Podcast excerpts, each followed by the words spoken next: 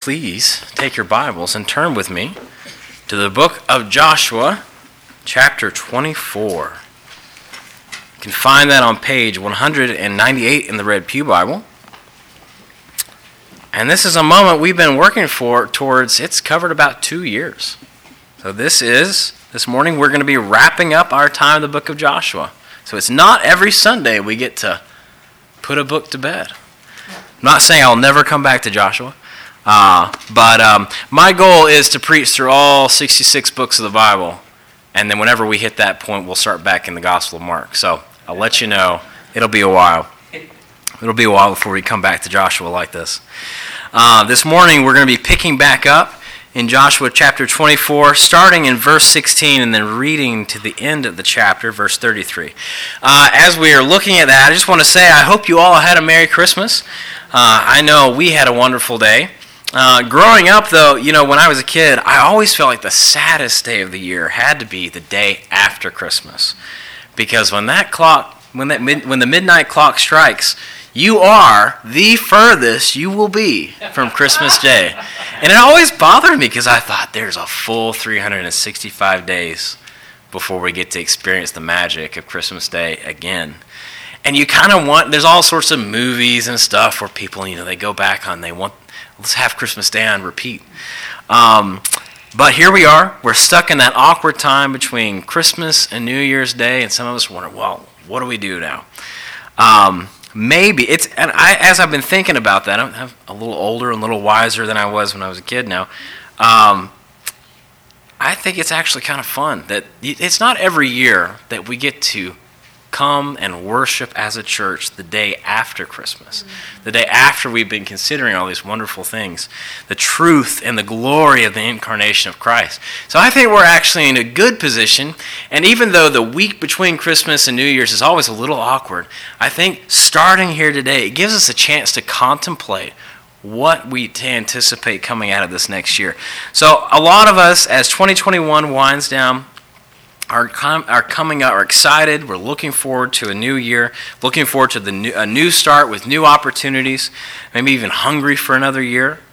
Uh, maybe you're planning to use this week between now and the start of 2022 to come up with some new personal goals. Maybe you're planning on making a New Year's resolution. Now, if we're honest with ourselves, we all have things in our life that we'd like to change.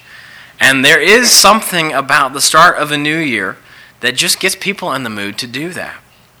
The problem we all know about New Year's resolutions is that they just have this tendency to crash and burn.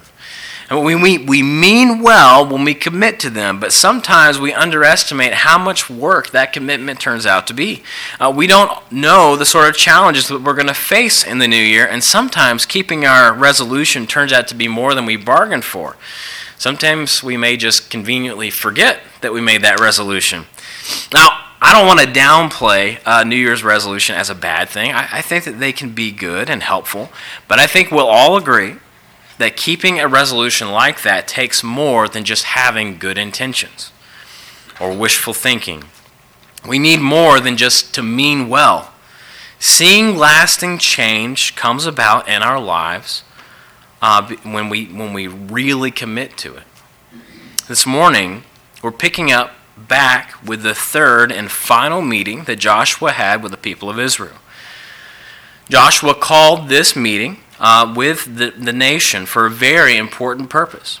That the people wanted to continue living in the land of Canaan, the land which God had, had promised to their fathers and brought them to, then they had to live in obedience to God's commands. Joshua assembled the people of Israel at Shechem to call them to live the right way in response to the way that God had fulfilled all of his promises to them, which really is the driving theme of our time in this book, starting all the way back in chapter 22. In order to accomplish this purpose, we saw last week how Joshua had spoken the word of the Lord to them, how he had recounted uh, for them how God had brought them to that place, how he had overcome every obstacle for them, how he had defended them from their enemies, and how he had given them the land and everything in it. Then we saw how Joshua called the people to make a decision to choose whom they would serve the Lord, the true living God who had fulfilled everything that he said he would do, or the false gods of their fathers, or the false gods of the Canaanites. Uh, this morning, we're going to be looking at how the people responded to Joshua's ultimatum.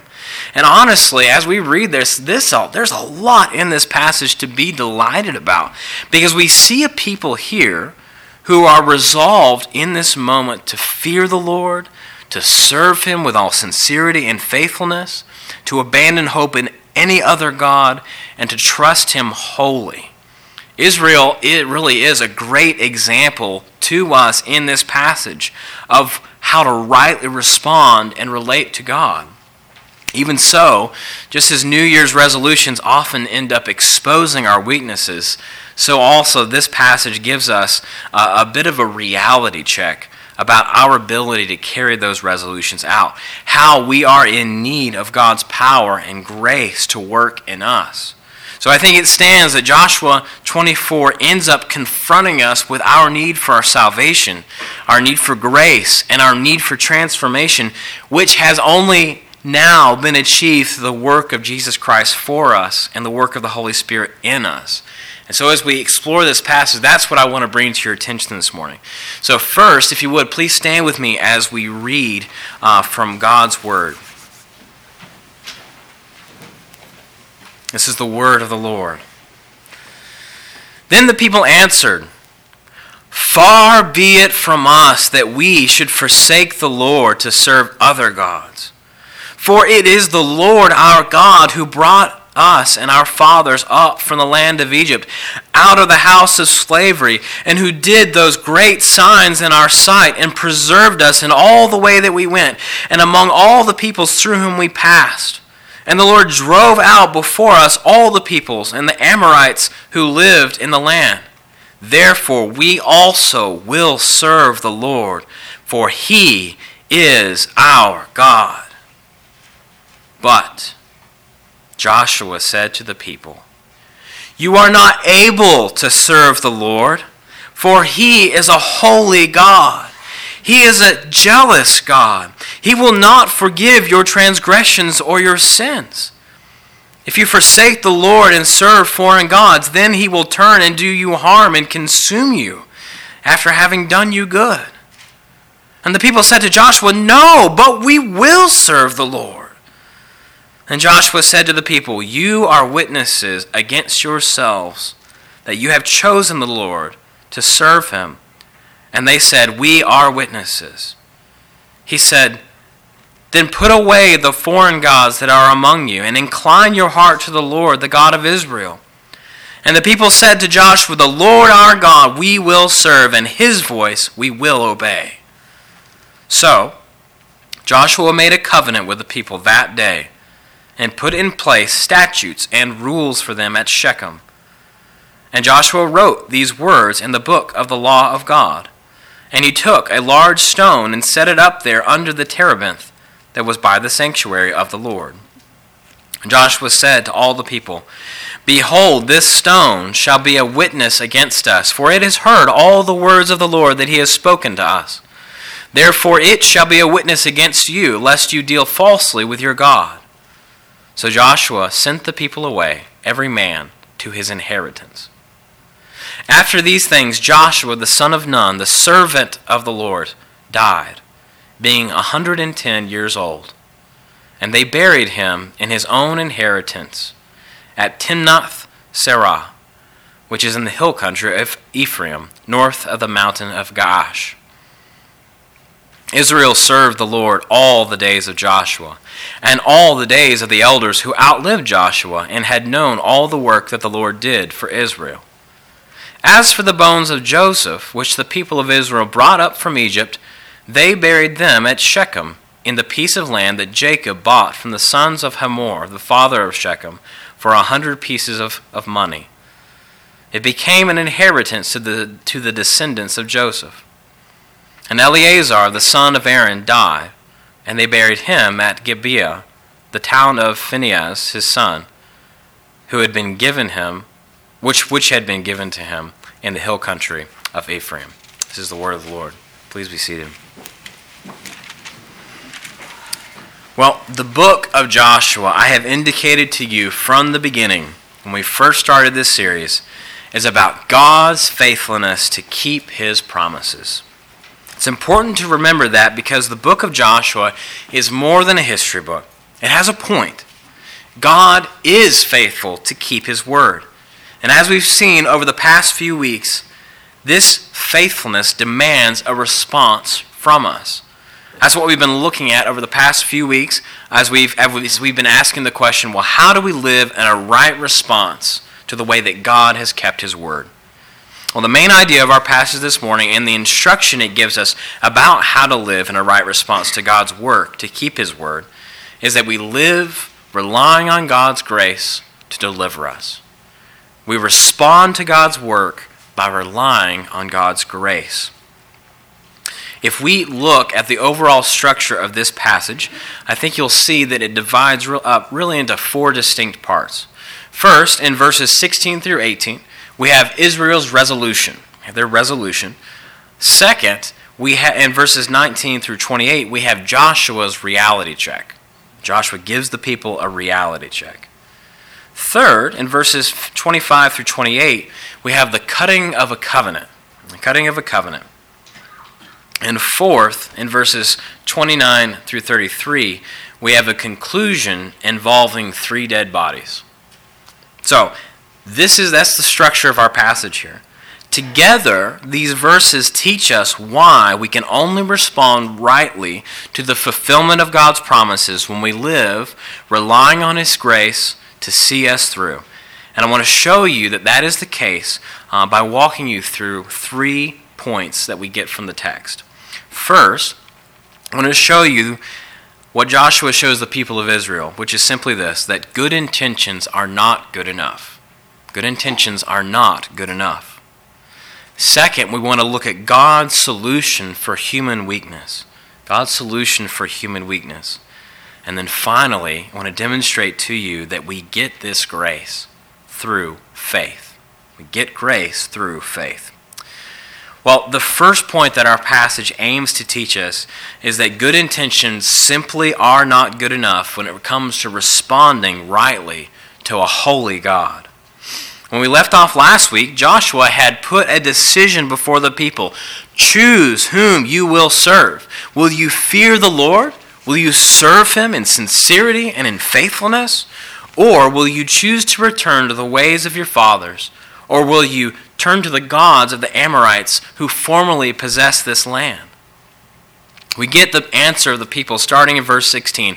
And as we read that, I hope that you smiled because there's a, this is to, to, my delight as we as we see Israel respond to Joshua's question.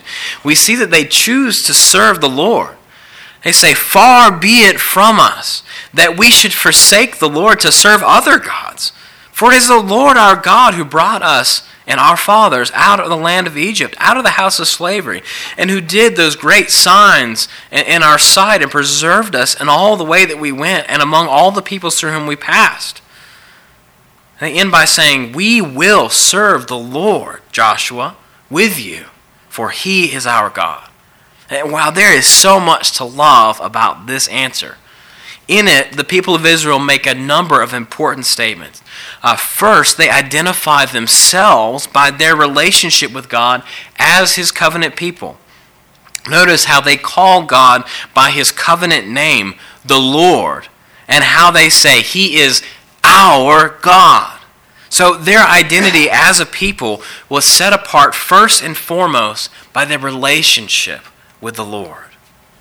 Second, Israel confesses that God had indeed done everything that Joshua had spoken to them in verses 2 through 13.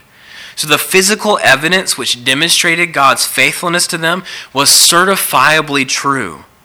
Joshua had recounted a little bit more detailed version of what they say here. Um, and so, as Israel responds to Joshua, we see them actually confirming that God had done all the things that Joshua had spoken of. So, in doing so, they're actually confessing the faithfulness of God and the faithfulness of His work to keep His promises. They're saying, yes, God is trustworthy. The third thing that Israel says in this statement is they indicate it would be madness for them to forsake God in favor of anyone or anything else. Far be it from us, they say, that we should forsake the Lord and serve other gods. So, whether we're talking about the gods of Abraham uh, that he served before God called him to himself, or whether we're talking about the gods uh, that, e- that Israel would have been exposed to in Egypt, or we're talking about the gods of the Amorites, none of those other deities were worthy of Israel's worship. It was the Lord who had delivered them, who had brought them out of their slavery, who had saved them from the sword of their enemies, and blessed them with everything they were now enjoying in this land. Israel's recognizing it would be madness for us to leave this God who has called us out, who has collected us, who has blessed us for false gods like the nations serve. The fourth thing that we see that they say in this, this statement is we see that they resolve to serve the Lord alone. The people of Israel knew and understood that there was only one God in all the earth. This God had shown his steadfast love and faithfulness to them in the way that he had called them, collected them, and blessed them.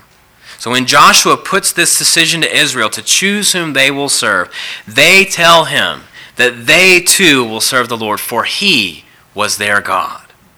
Now, in this last statement, Israel was committing to live a certain way in response to the reality of who God is because of everything that he had done for them. They were saying that they were going to follow Joshua's example, that they were going to keep God's commands, and that they were going to walk with God and submit to Him as their king. They were saying that they were choosing the first option that Joshua had laid before them to fear the Lord and to serve Him with sincerity and faithfulness. Now, given the rest of what we know about the nation of Israel up to this point in history, honestly, I've got to say, it's really refreshing and exciting to hear them answering Joshua like this. This is the sort of decision that is pleasing in the sight of God. If we fast forward to John chapter 4 verse 23, we hear Jesus telling the Samaritan woman at the well, "The hour is coming and is now here when the true worshipers will worship the Father in spirit and in truth, for the Father is seeking such people to worship him. God is spirit, and those who worship him must worship in spirit and in truth." As Israel makes this commitment together before Joshua at Shechem, they aren't saying that they'll just keep some list of rules like a bunch of tenants who, are, who agree to abide by a landlord's code of conduct. No, they're saying that they're there to commit to God, to love Him, to serve Him, to revere Him as His people, the way that He deserves to be. They're saying that we will be faithful to him as he has proven himself faithful to us. Now, this is a beautiful moment for Israel. Like when a groom and a bride stand before a, a crowd of witnesses and make vows together, make promises together. It's, it's a, and the beauty of this moment is really makes verse 19 and Joshua's response terribly unsettling we see that Joshua looks at the people and says, You can't do it.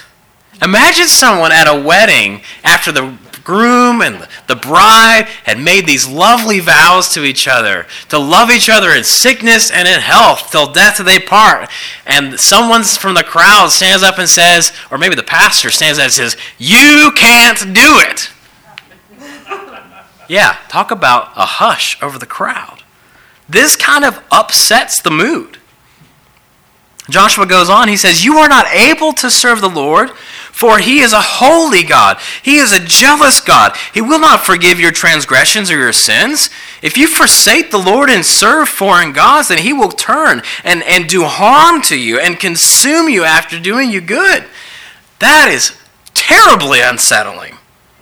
Now, I really think that the people of Israel told Joshua, when, when they told him, We also will serve the Lord, that they really meant from the bottom of their heart what they said. I really think that they intended to do this. But serving the Lord in the way that He is meant to be served is not a light thing to do. Serving the Lord involves the whole of our being. It involves exclusive allegiance to Him. It, it, takes more than good intentions and pretty words. It takes perfect holiness. So before the people resolve themselves to forsake all other hopes to serve the Lord, Joshua wants to make sure they understand the reality of the situation. I think Joshua had to have known that the people meant well when they gave him this answer. I can't imagine him responding well if they'd said, You know what? I think we will serve the gods of the Amorites. But I think Joshua says what he does here because he knew the reality of the human heart. He knew what God had said to Moses about Israel on Mount Sinai that they were a stiff necked people, which means they're obstinate. He was there at Kadesh Barnea when the people refused to go into the land of Canaan because they were too afraid of the people who lived there. He had watched an entire generation of people die in the wilderness as a result. He knew sin and the pervasive effects of sin, not only because he'd witnessed it in, the, in other people's lives, but because he himself was a sinner. So when Joshua says to the people, You are not able to serve the Lord, we shouldn't think that he's being pretentious or pessimistic, but rather that he is state, simply stating the reality of the human condition ever since Adam and Eve first sinned in the Garden of Eden. And he's warning the people that while what they're saying is a good thing, that this is going to take more than words, and that falling short of this would have grave consequences for the nation. Now, it might seem a little unfair to us that Joshua would tell the people to serve the Lord, and that when they say, we will do it, to come back with him at this harsh reality and say, well, You can't. Why would he do something like this? What, what is he getting at here? Well, I think Joshua says this because he wanted Israel, and by extension, he wants us to have an accurate understanding of the holiness of God and how far our best efforts fall of His glory. He's reminding us as the apostle Paul explains to us in Romans 3:23 that without exception we have all sinned and we fall short of the glory of God. You can see that in the explanation he gives to the people for why they can't do what they want to do. He says, you are not able to serve the Lord for or because He is a holy God.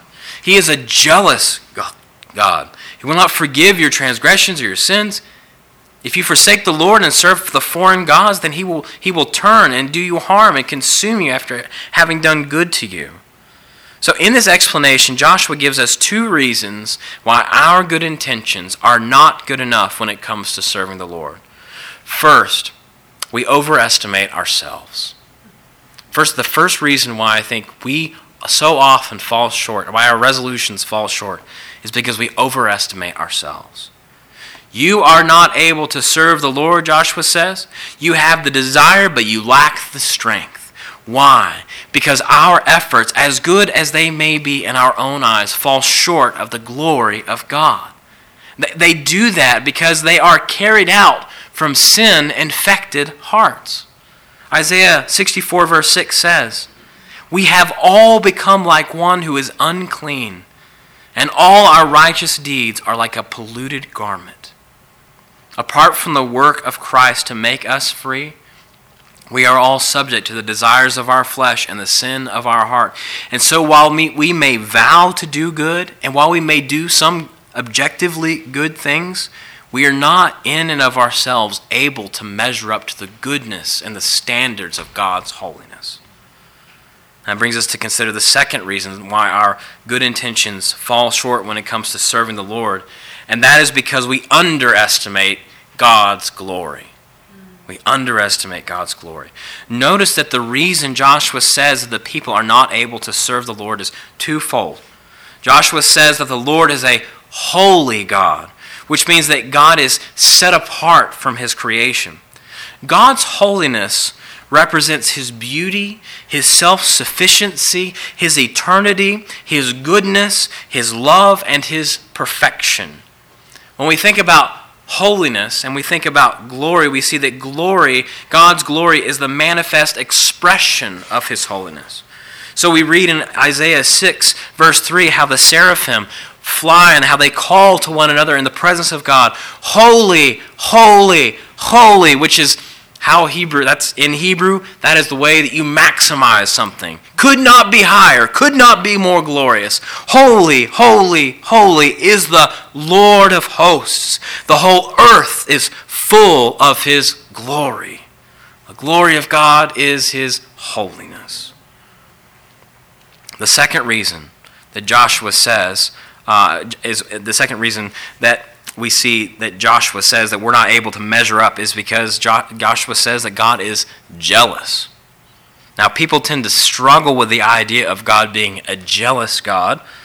I remember hearing a quote from Oprah Winfrey once about how she heard a pastor preaching on God's jealousy and decided she wanted nothing to do with such a God.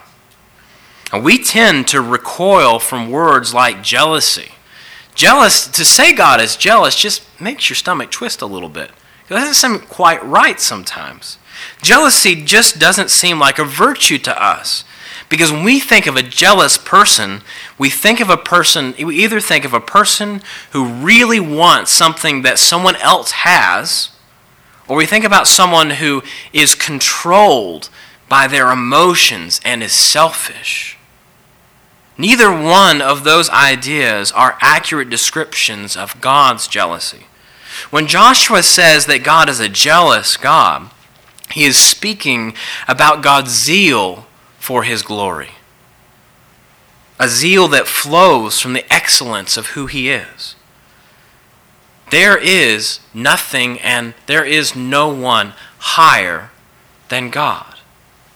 Therefore, God must be rightly zealous for his glory. Otherwise, he would be falling to something less. God has a zeal for true righteousness. He is worthy of our worship, our love, and our service. He made us, He sustains us, He keeps us in His steadfast love. And He does all of that without ever violating His righteousness. God has a right zeal for the glory of his name. And it's actually a good thing for you and for me that God is a jealous God.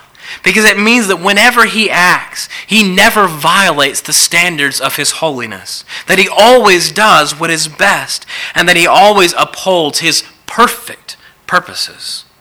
So while it often is the case when someone is, when a creation, a, cre- a creature is jealous about something, that it's wrong, it is not the case for God when we say that He is a jealous God.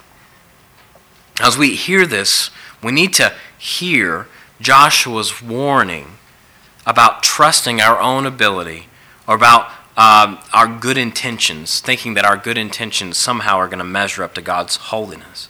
I think that the part of the reason that he said this to, to Israel, that they couldn't do what they were saying they could do, I think part of it was he was trying to challenge their resolve. And you have to kind of smile a bit to yourself because the people start arguing with Joshua. No, we will serve the Lord. And while we see in verse 31 that they did that as long as Joshua was alive and as long as the elders who outlived him were alive, we know from the book of Judges that this resolve did not last more than a generation. So Joshua's words were true, they were prophetic. And I think they expose how deep sin's grip on the human heart goes, how high God's holiness is, and why our good intentions simply aren't good enough. We need something else. And that's what we want to look at now in verses 22 through 28, which brings us to our second point this morning God's gracious solution for human weakness. Israel told Joshua they were resolved to serve the Lord as his people. And so in verse 22, we see that he called them as witnesses against themselves, meaning that if they didn't live up to the commitment they were making, they were going to be convicted by their own testimony.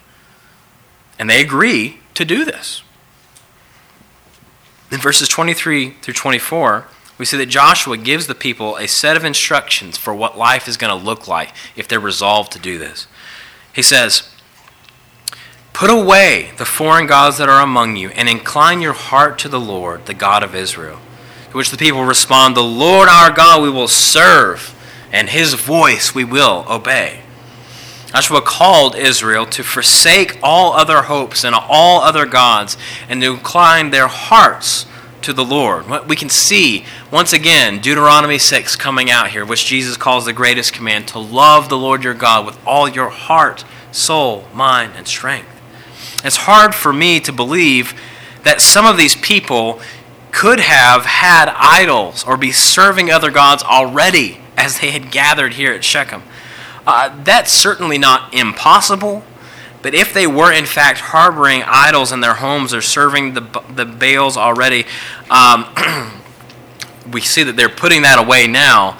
But I think Joshua was actually reaching into something a little deeper when he says to forsake those other gods and to serve the Lord, to incline their hearts to the Lord.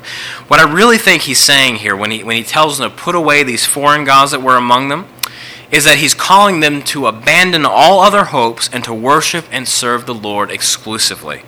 He's not just calling them to purge their homes of idols, but also to purge their hearts, so that they might serve the Lord with a whole heart. And we see in verse 24 that the people eagerly commit themselves to doing just that. They identify the Lord as their God, and they commit themselves to serving Him and obeying His voice. Now, as I read Israel's commitment to serve the Lord, there is part of my heart that just jumps with excitement to hear the way the nation is speaking. Uh, at the same time, I know, because of my position in history, that Joshua's foreboding words are going to come true and that Israel was going to fall short of this. And so, as Joshua makes this covenant with the people in verse 25, putting in place the statutes and the rules for them at Shechem, writing these words in the book of the law of God, taking this large stone and setting it up under the terebinth tree that was by the sanctuary of the Lord. And as he tells the people that this stone, which had heard the words of the Lord that he had spoken to them, was going to be a witness against them if they dealt falsely with God and went back on what they were saying so they would suffer these consequences, my heart still rejoices at what we're witnessing. There's also a little bit of pain there because I know their commitment is not going to be enough. But the feature that brings me back, the feature that returns me back to joy, is the fact that even though Joshua told the people that they could not do what they said they were resolved to do because of the weakness of their hearts, he still makes this covenant with them. He committed himself to them, with them, to serve the Lord alongside them. Why would Joshua be willing to do that? Because while Joshua knew the weakness of good intentions, he also knew that God had a solution, a solution of grace that magnifies his glory, honor, and praise. As a young man, the Puritan pastor and theologian Jonathan Edwards sat down and wrote a list of resolutions by which he committed to live his life. Now, by the end of his life, that list had grown to 70 resolutions, which he was resolved to read through once a week. And they included statements like resolved that I will do whatsoever I think to be most to the glory to God's glory and my own good profit and pleasure in the whole of my duration without any consideration of the time, whether now or never, uh, so many myriads of ages hence.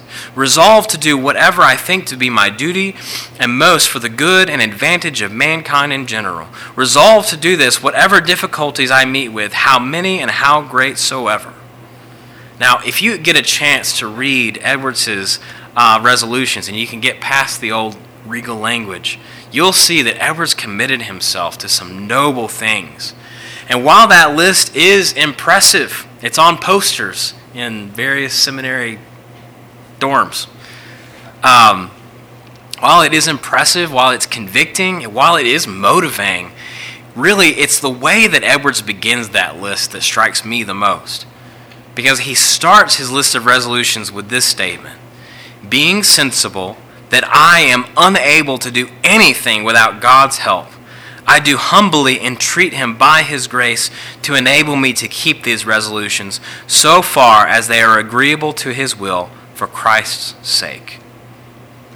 A solution, Edwards knew the solution for man's inability. Joshua knew the solution for man's inability. And so Scripture makes it clear to us that the solution for man's inability is God's grace. grace that is a function of His holiness and goodness and even His jealousy that He has for those things. We could look at Joshua's statement in verse 19 and say to ourselves, well, if we can't do it, what's the point of all this? Shouldn't we just go live our lives and be happy for a little while and then we'll just, it's going to happen anyway? But that really is missing the good news of this passage. You see, God has not called us to fight a losing battle.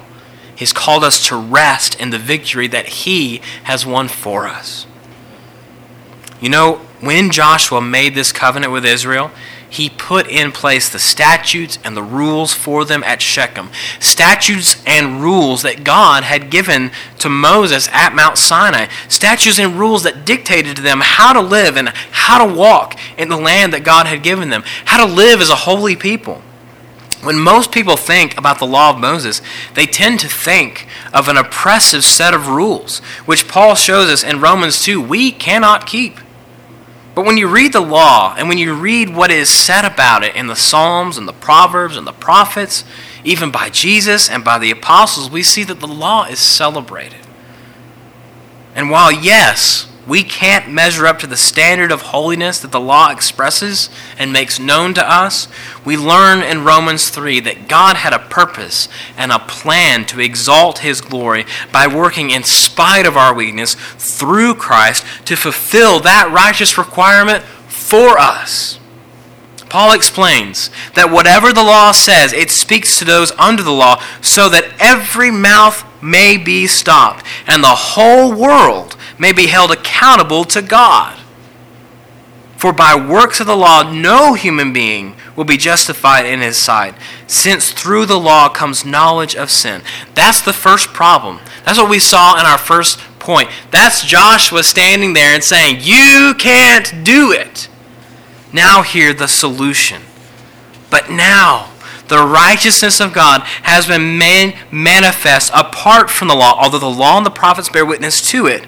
The righteousness of God through faith in Jesus Christ for all who believe.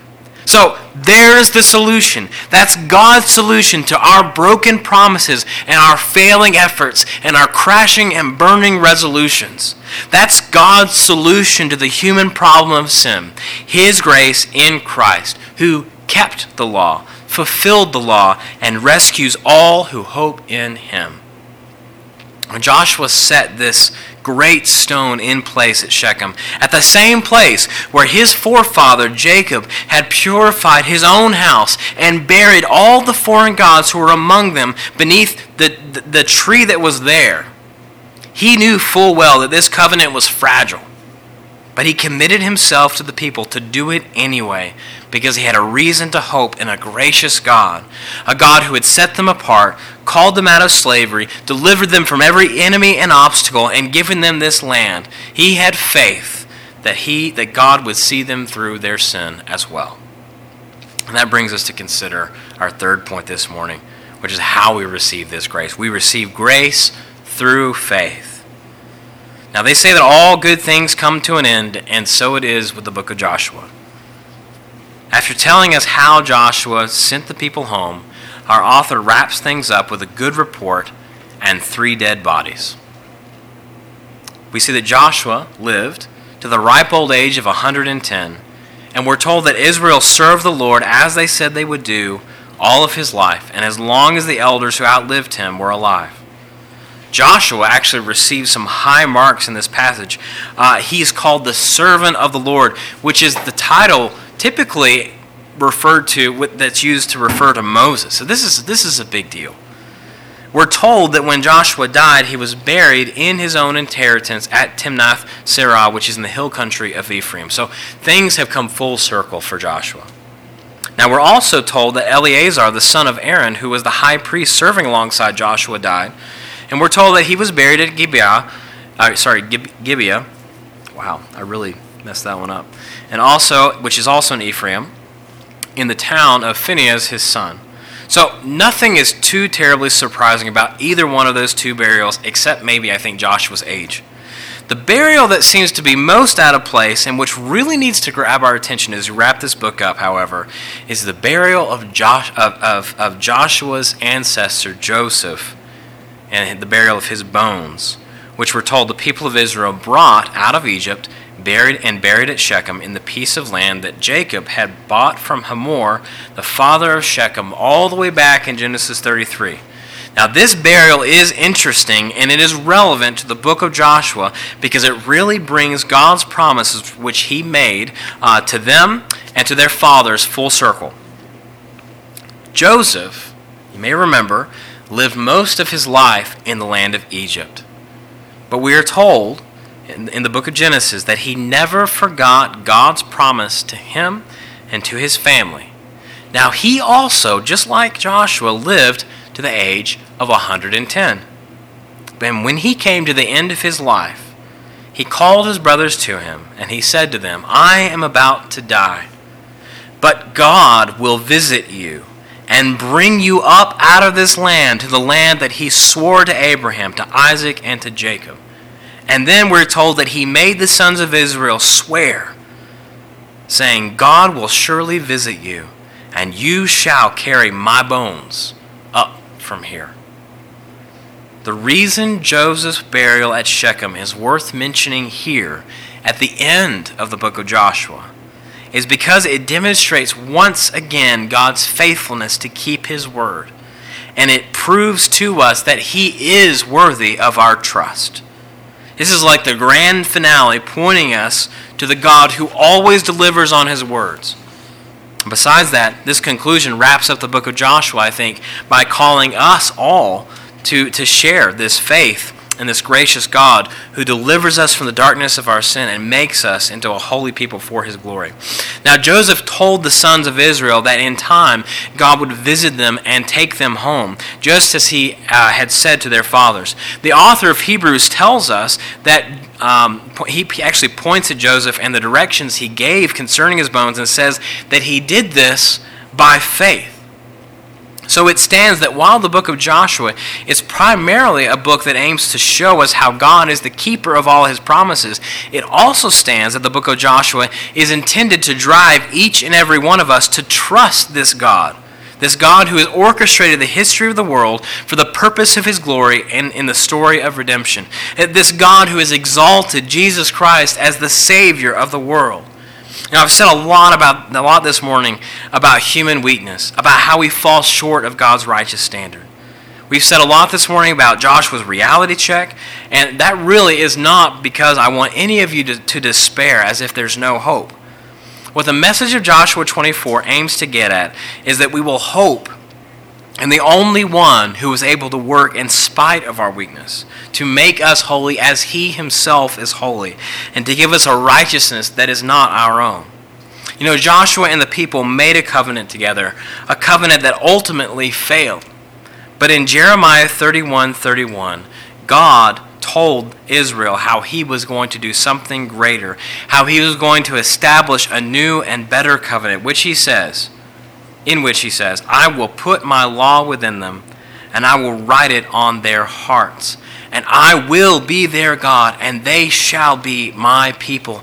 And no longer will, shall each one teach his neighbor and each his brother, saying, Know the Lord, for they shall all know me, from the least of them to the greatest, declares the Lord. For I will forgive their iniquity, and I will remember their sin no more. God has delivered on that promise in and through Jesus Christ. And in his letter to the Corinthians, Paul says, Such is the confidence that we have through Christ toward God. Not that we are sufficient in ourselves to claim anything coming from us, as coming from us, but our sufficiency is from God, who has made us sufficient to be ministers of a new covenant, not of the letter but of the Spirit. For the letter kills, but the Spirit gives life. Now we enter into that new covenant according to the Holy Scriptures, by God's grace alone, through faith alone, in Christ alone. For we read in the book of Romans, that God has done what the law, weakened by the flesh, could not do by sending his own Son in the likeness of sinful flesh. And for sin, he condemned sin in the flesh, in order that the righteous requirement of the law might be fulfilled in us. So, in this last message from the book of Joshua, on the last Sunday of 2021, I want to end this morning by making a final appeal to you all. The same God who delivered on all of his promises to Israel in the days of Joshua has also delivered on his promise to deal with our sin. So put away all hope you may be harboring in any other thing your church attendance, your knowledge of theology, your good works your good intentions and instead look to Christ, who has rescued us from our sin and from our weakness. And commit yourself today to live by His grace through faith in Him. Let's pray.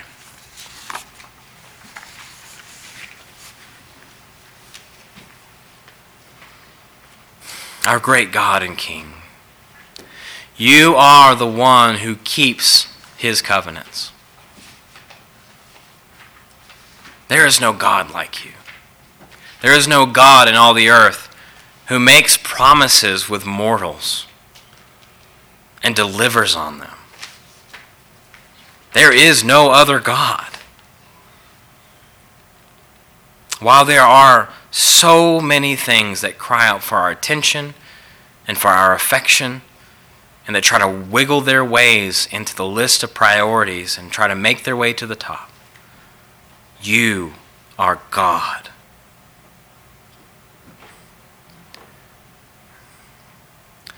Lord, this is an objective truth. It is true whether we believe it or not. And yet you have chosen to shine your light into dark hearts, into sinful hearts, and to bring life to them through the work of Jesus and through the work of your Spirit. Father, we thank you that you are so merciful towards sinners like us. And as we consider our weakness, as we have been confronted with our weakness this morning, Father, it's, it's not a comfortable thing to have your sin exposed and your weakness exposed. We like to think of ourselves as capable people. And when it comes to general things that we do throughout the day, we are. But the, all, this even is weird is reality because you have given it to us. So, Father, we want to bring ourselves to you this morning and to empty ourselves and to ask that you would fill us with the light and the life of Christ. Father, help us not to trust in any good intentions or good works that we might present as some sort of qualification that might get us into heaven. Help us instead only to trust in the work of Christ on our behalf. Help us to trust in you, the God who keeps his promises. I pray this all in Jesus' name. Amen.